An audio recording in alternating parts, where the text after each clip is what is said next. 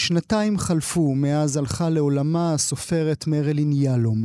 שנתיים שבהם אישה, הפסיכיאטר הנודע ארווין יהלום, מי שחיבר את כשנית שבכה, לא הצליח להביא עצמו לעלות לקברה.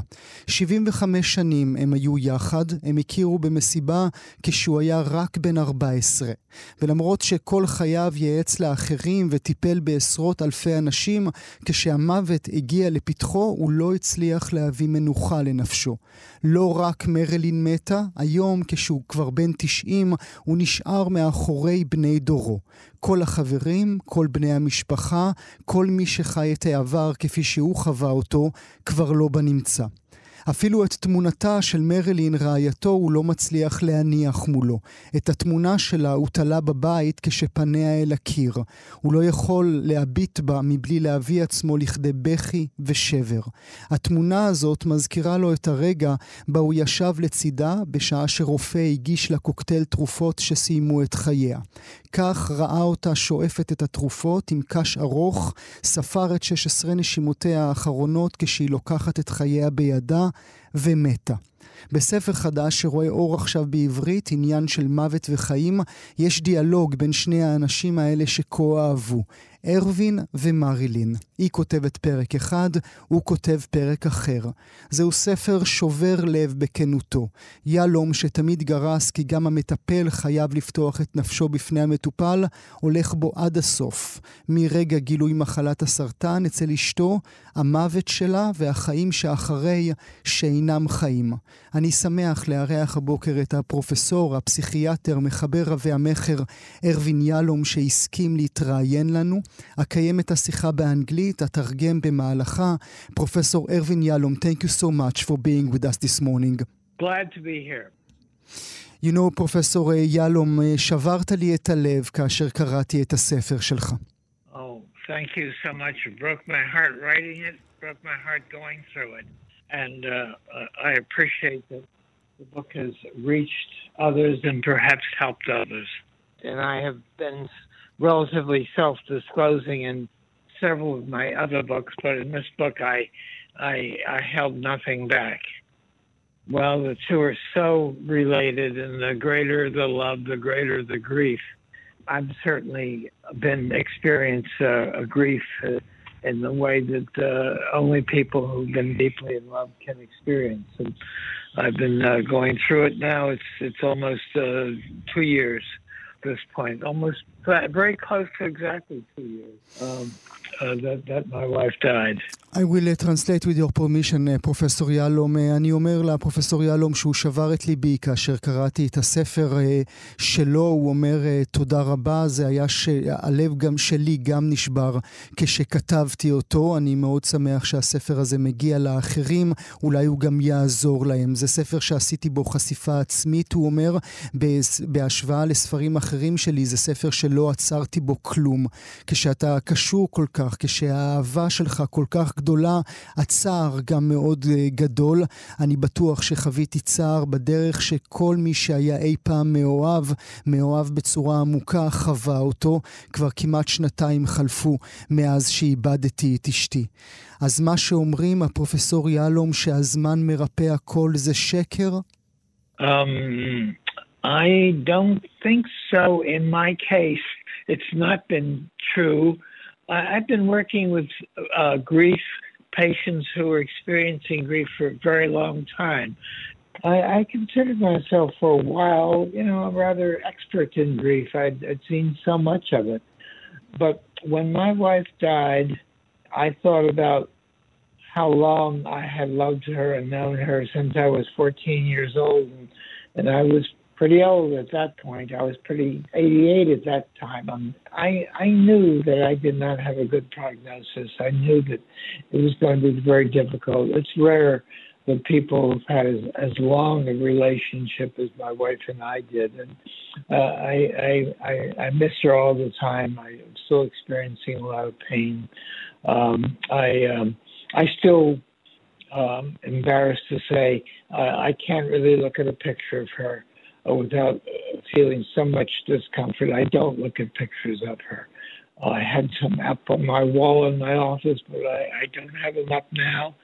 And um, uh, I'm also embarrassed to say I have not yet been uh, able or willing to to visit her grave, even though it's probably only a 20, 25 minute walk from my house. Uh, I just uh, decided I, I've just not gone to the grave.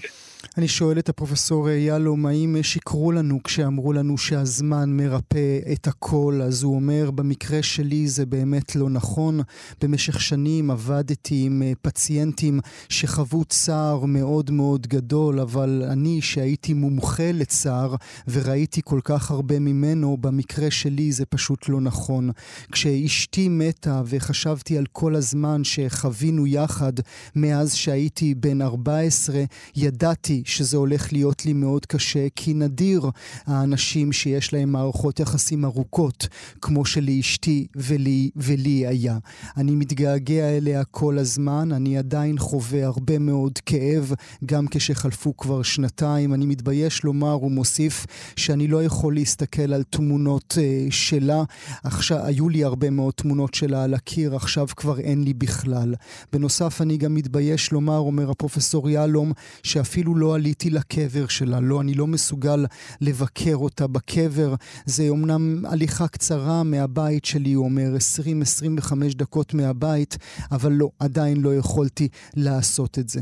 העובדה שאתם 75 שנים הייתם יחד מגיל 14, הפרופסור יהלום, זה רלוונטי? זה כואב יותר למישהו שהיה עם אישה אחת כל כך הרבה שנים? Oh, it's, it's very, very hard to answer that. I've sort of been through my entire life with her. Uh, she marks a major revolution in the way that my life was going. Before I met her, uh, I was uh, extremely uh, dispirited and unhappy. My my parents had come from Shtetl in Russia, and I, I lived in a very very unhappy part of Washington, D.C. I was the only white child in a neighborhood of, of black people uh, in Washington. It was pretty well segregated during that time. So I was living in a black neighborhood because my parents' little grocery and liquor store was in the middle of a black section. And I was the only white person within blocks, except for other store owners. And uh, really, it was an unsafe neighborhood. My parents uh, didn't want me to play with black children, or I couldn't bring them into my house, so I went to their house to play with them.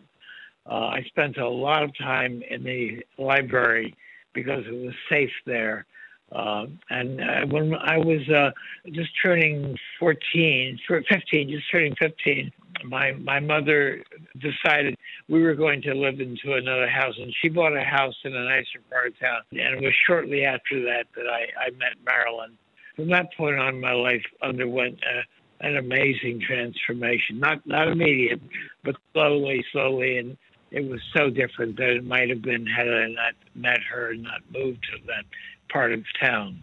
אני שואל את הפרופסור יהלום, האם אה, המספר 70 שנים ביחד הוא רלוונטי לגודל הכאב שהוא חווה עכשיו? הוא אומר, זה מאוד קשה לי לענות על זה.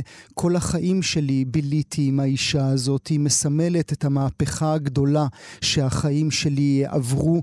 לפני שפגשתי אותה הייתי ילד מדוכא מאוד, מאוד לא שמח. ההורים שלי הגיעו משטטל ברוסיה וחיינו בחלק, בחלק לא טוב של העיר וושינגטון. הייתי הילד הלבן היחיד בשכונה של אה, שחורים. המכולת של ההורים שלי הייתה בלב השכונה הזו. זו הייתה שכונה לא בטוחה, וההורים שלי לא רצו שאני אשחק עם ילדים שחורים, אז לא יכולתי להכניס אותם בכלל לבית שלי. אז את רוב הזמן שלי עברתי בספרייה, שם זה היה המקום הבטוח היחיד. בגיל 15 אימא שלי החליטה לעבור דירה, שכולנו הולכים לגור בבית אחר, ומיד אחר כך פגשתי את מרילין. מהנקודה הזו בחיים שלי עברתי שינוי מדהים, לא מיידי, אבל אט-אט. זה היה כל כך שונה אם לא הייתי פוגש אותה, אם לא הייתי עובר לחלק הזה של העיר. והמבט הזה שלך, פרופסור יהלום, במרילין, זו הייתה אהבה ממבט ראשון? Well, I, I guess it was. I didn't didn't know love until then. Uh, yes, it was love at first sight. I met someone at the bowling alley who told me there was a party at her house. I'd never been to a party before. So many children mobbed outside her front door that I uh, he suggested we climb in through the window. So I climbed in through the window and I saw this little girl. She was less than five foot tall never was much more than a 100 pounds. But I made my way to her. I didn't know what to say.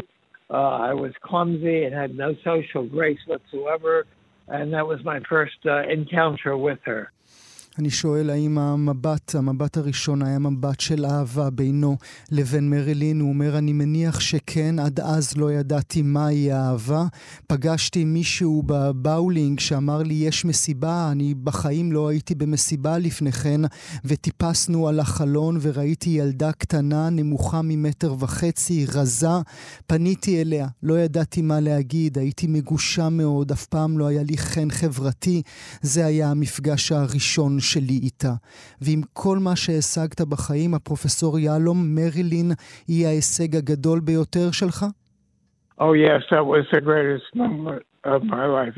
It changed then. It, I sometimes wonder what might have happened if I had ever met her, and it's it's hard it's hard to say. But I was so fortunate to have met her. She, unlike me, had a great deal of social grace, very popular. She was always president of her class and in school, in junior high school, and later in high school, uh, the top student in her class. And uh, she set a model, an example for me. And she gradually uh, civilized me and uh, taught me how to be more socially graceful.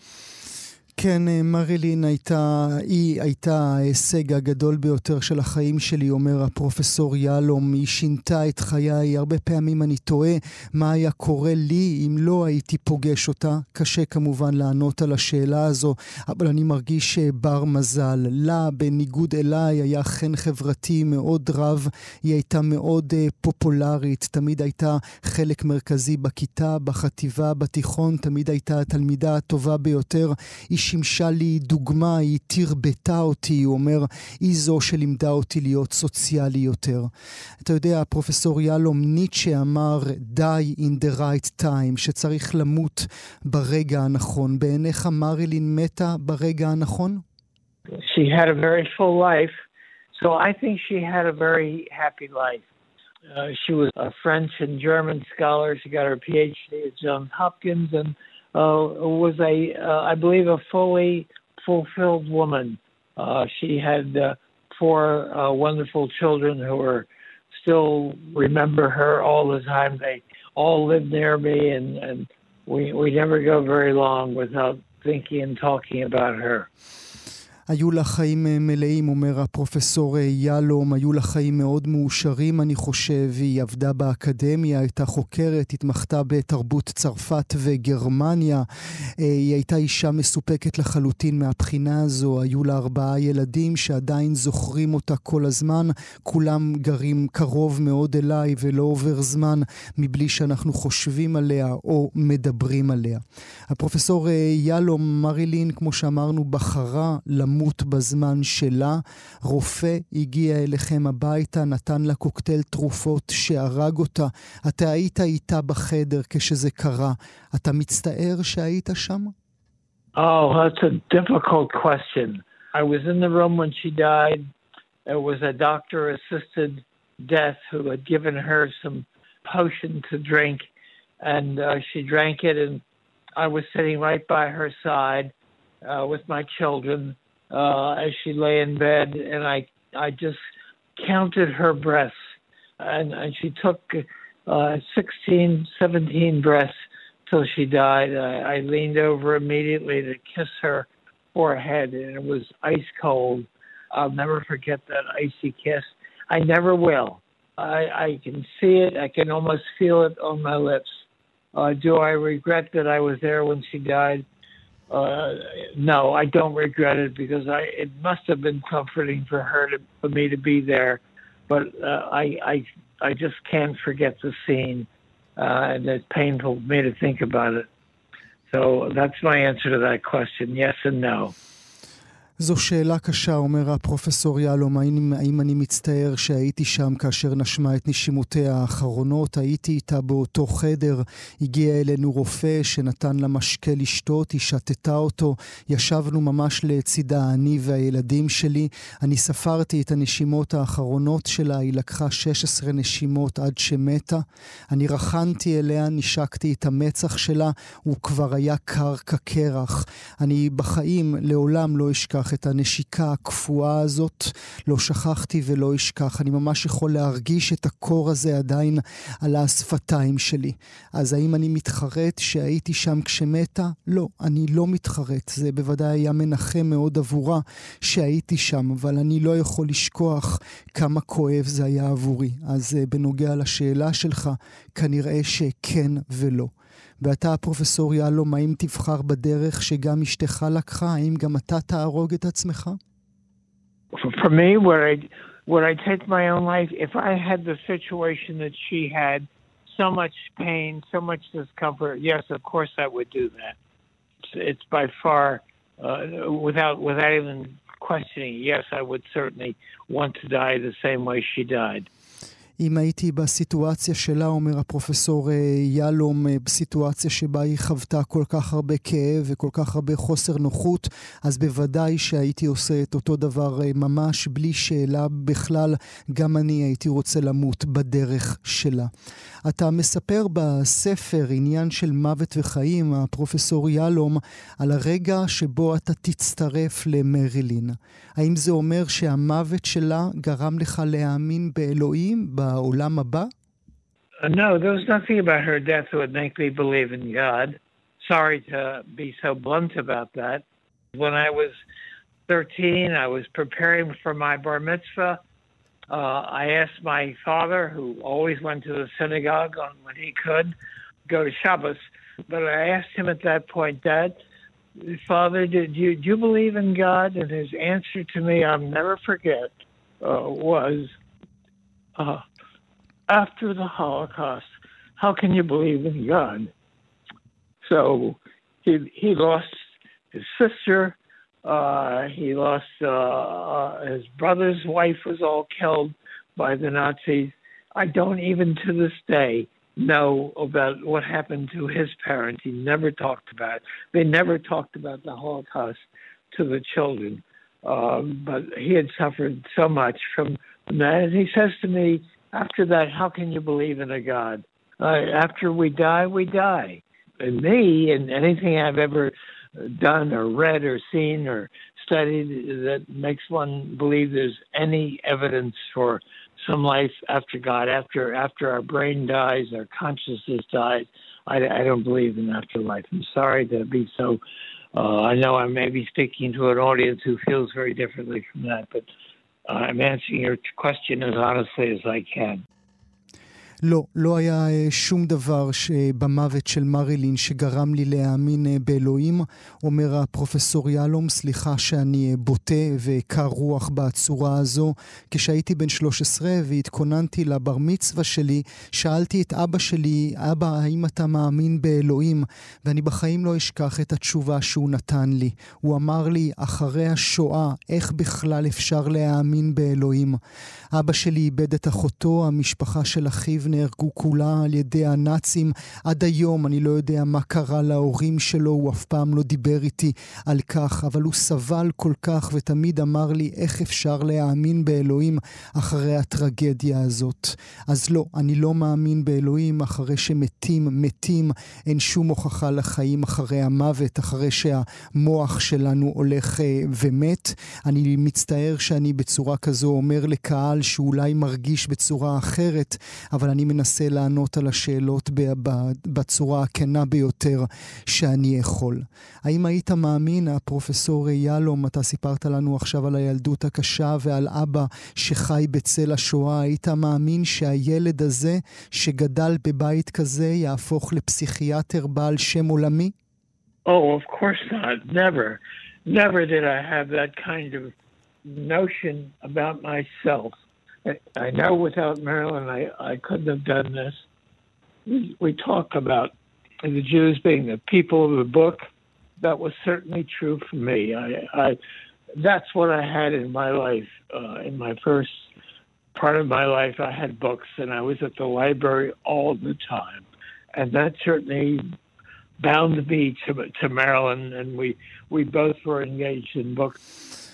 I will translate with your permission. הוא אומר, בוודאי שלא האמנתי אי פעם שאני אהפוך למה שהפכתי. אף פעם לא חשבתי שהדבר הזה יקרה. עכשיו הם, כולם מדברים על כך שהיהודים הם עם הספר. מבחינתי זה לגמרי נכון. כל מה שהיה לי בחלק הראשון של החיים שלי לפני שפגשתי את מרלין היו הספרים. הייתי בספרייה כל הזמן. זה גם מה שקשר אותי אליה. שנינו היינו מאוד מחויבים לעולם הקריאה. הקריאה ולעולם הספרות. אנחנו מדברים, הפרופסור יהלום, על מרילין שמתה, אבל חברים אחרים עוד נשארו איתך, או שגם הם הלכו לעולמם? Oh, uh, every one of my friends has died. Uh, with one exception. Uh, right now, I'm, I'm in a stage of life. Everyone that I knew when I was a, a child is dead. I, I have a cousin B. Kaplan, whose father came from the same shtetl that my father came from. Uh, she is still alive. Uh, so she's one of the very few people uh, that uh, there was a cousin of mine, Julius Kaplan, who died just uh, about three months ago. Uh, I've known him since he was two years old, and he died. So right now, I, I, there's no one from my past but one person I remember. So uh, I'm, I'm, right now. I feel like I'm I'm the last one alive who who remembers all this culture, uh, and with me that that that too will go. האם יש לך עוד חברים חיים? אני שואל את הפרופסור יהלום, אז הוא אומר לא, כל החברים שלי מתו. אני נמצא בשלב הזה בחיים שלי שכל מי שהכרתי בילדותי מת, חוץ מאחת. יש לי בת דודה שהגיעה מאותו השטייטל שאבא שלי הגיע ממנו. היא עוד בחיים, היא היחידה. היה לי בן דוד שמת רק לפני שלושה חודשים, בן דוד שהכרתי מגיל שנתיים. אז עכשיו אין אף אחד בעבר שלי, אף אחד שזוכר את מה שאני זוכר. אני האחרון שנשאר וזוכר את התרבות, ובסוף גם זה ילך אחרי מותי. אחרי שמרילין מתה, פרופסור יהלום, הלכת לטיפול? Oh, yes. Uh, maybe about uh, about a year or so after she died, I was still feeling so uncomfortable. So I've been I've been seeing a therapist since she died. It's been very very helpful to me. Uh, I, have been in therapy on, on several occasions in my life, uh, and I think that's directly related to my early life. Uh, you know, experiences, uncomfortable experiences in your very early life take a toll. When I finished medical school, four years of medical school, uh, and my then after my college, and uh, at that point, uh, I was starting my psychiatric training that was my first experience in therapy. Uh, and that, that was an experience of, uh, of being in psychoanalysis with a very traditional psychoanalyst. And I met four times a week uh, for three years at 600 hours. Uh, and uh, it was in the older approach to therapy where the therapist is very impersonal. You don't even see her. I'm, I'm lying on the couch and uh, it was not a good, not a, a good experience in therapy. Uh, I don't feel it was a good approach, and never have felt like that. I've always interacted much more openly uh, with my patients and been much more transparent and looked very much at, at what our relationship was like, uh, as I did individual therapy and also uh, when I was a group therapist. It's still ongoing. I'm still seeing her. It's a very good experience for me. Yes. Uh, she's an excellent therapist, and uh, she's helping me a good bit. מאז אה, שמרידין הלכה לעולמה, שנה אחרי שמתה, אומר הפרופסור יהלום, הרגשתי כל כך לא טוב שהייתי חייב להתחיל אה, טיפול פסיכיאטרי. זה מאוד עזר לי. במהלך החיים שלי הייתי כמה פעמים בטיפולים, אני חושב שזה קשור לחיים המוקדמים שלי.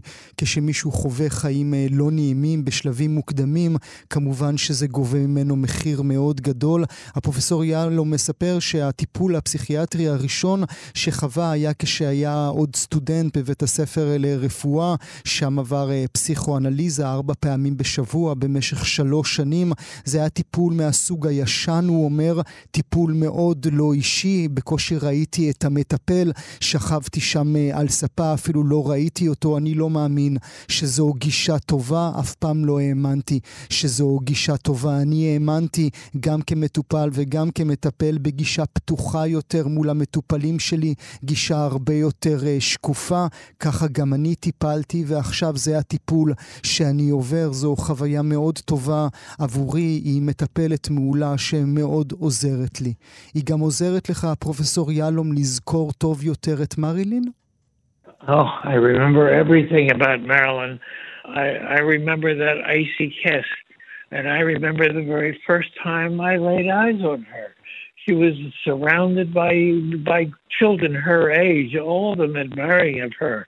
Uh, and somehow, don't know how, I had the chutzpah to go over to her. I remember everything about Marilyn. I remember my second meeting with Marilyn. I went over to her house, and uh, a couple of days later, and um, I, I told I was told uh, someone yelled at me when I uh, from the kitchen, "Come into the kitchen." I came into the kitchen, and Marilyn uh, and her mother and I think her sister were standing on ladders wiping apricots off the ceiling. Their pressure cooker had exploded. Uh, that should have warned me about the fact that her mother and her family were poor were poor cooks. Uh, they, never Marilyn had one negative feature. She never really knew how to cook very well. Neither did her mother and, and her sisters. אף פעם לא הייתי מאמין שאני אשמע את הפרופסור יהלום בוכה בריאיון איתי. הוא אומר, אני זוכר הכל על מרילין, אני זוכר את נשיקת הקרח האחרונה שנתתי לה, ואני גם זוכר את הרגע הראשון שהסתכלתי עליה. היא הייתה מוקפת בילדים, כולם בגילה, כולם משוגעים עליה, ואיכשהו הייתה לי החוצפה, דה חוצפה, כמו שאומר הפרופסור יהלום, ללכת אליה, לספר לה שטיפסתי הרגע מעבר לחלון שלה. אני יודע, אלה היו המילים שאמרתי לה, המילים הראשונות, לא היה לי אומץ כזה אף פעם לפני. אני זוכר הכל בנוגע אליה. אני גם זוכר את הפגישה השנייה שלה, שלי איתה. באתי אליה הביתה כמה ימים אחרי, נכנסתי למטבח ואני רואה שם את מרלין, את האימא שלה ואת אחותה הגדולה, כולם מנקים יחד, מנקות יחד את התקרה, כיוון שמשמשים התפוצצו להם מסיר לחץ שהתפוצץ. זה היה צריך להזהיר אותי, הוא אומר בצחוק בנוגע לעובדה שאימא שלה והמשפחה שלה תמיד היו בשלניות גרועות, גם מרילין אף פעם לא ידעה לבשל, גם לא אימא שלה, גם לא אחות שלה. אני שומע אותך בוכה, הפרופסור יהלום, אתה ממש מתגעגע אליה. Oh yes, uh, uh, I I can't uh, I can't really think of her without this warm feeling coming to me and without tears coming to my eyes. I do I do miss her very much. Uh, but I'm I'm living my life. I'm writing. I'm seeing my children. I'm I'm reading. Uh, so uh, I, I'm living my life as best I can.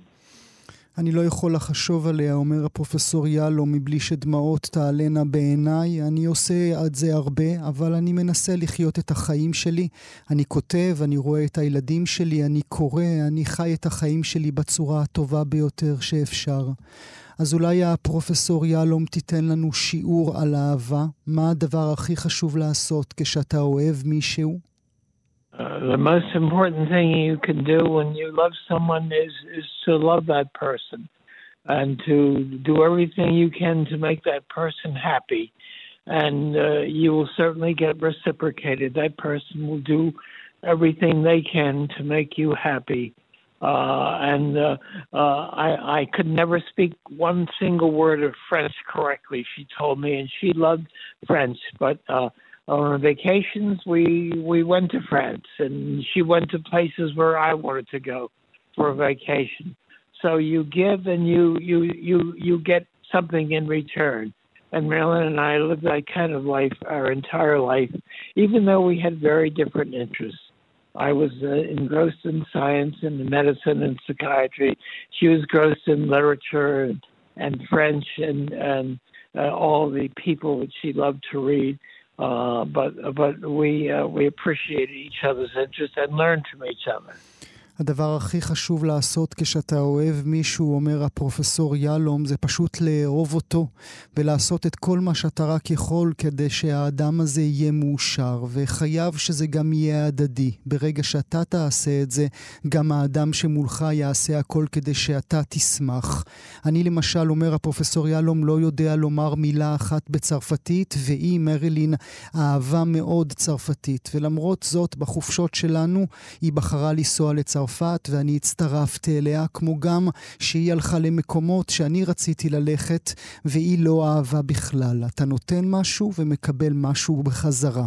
מרילין ואני חיינו ככה כל החיים שלנו, הוא אומר, למרות שהיינו אנשים עם עניינים שונים לחלוטין. אני הייתי בתחומי המדעים, הרפואה, הפסיכיאטריה, היא הייתה בלימודי הספרות והצרפתית, אבל הערכנו מאוד את השנייה ולמדנו האחד מהשנייה.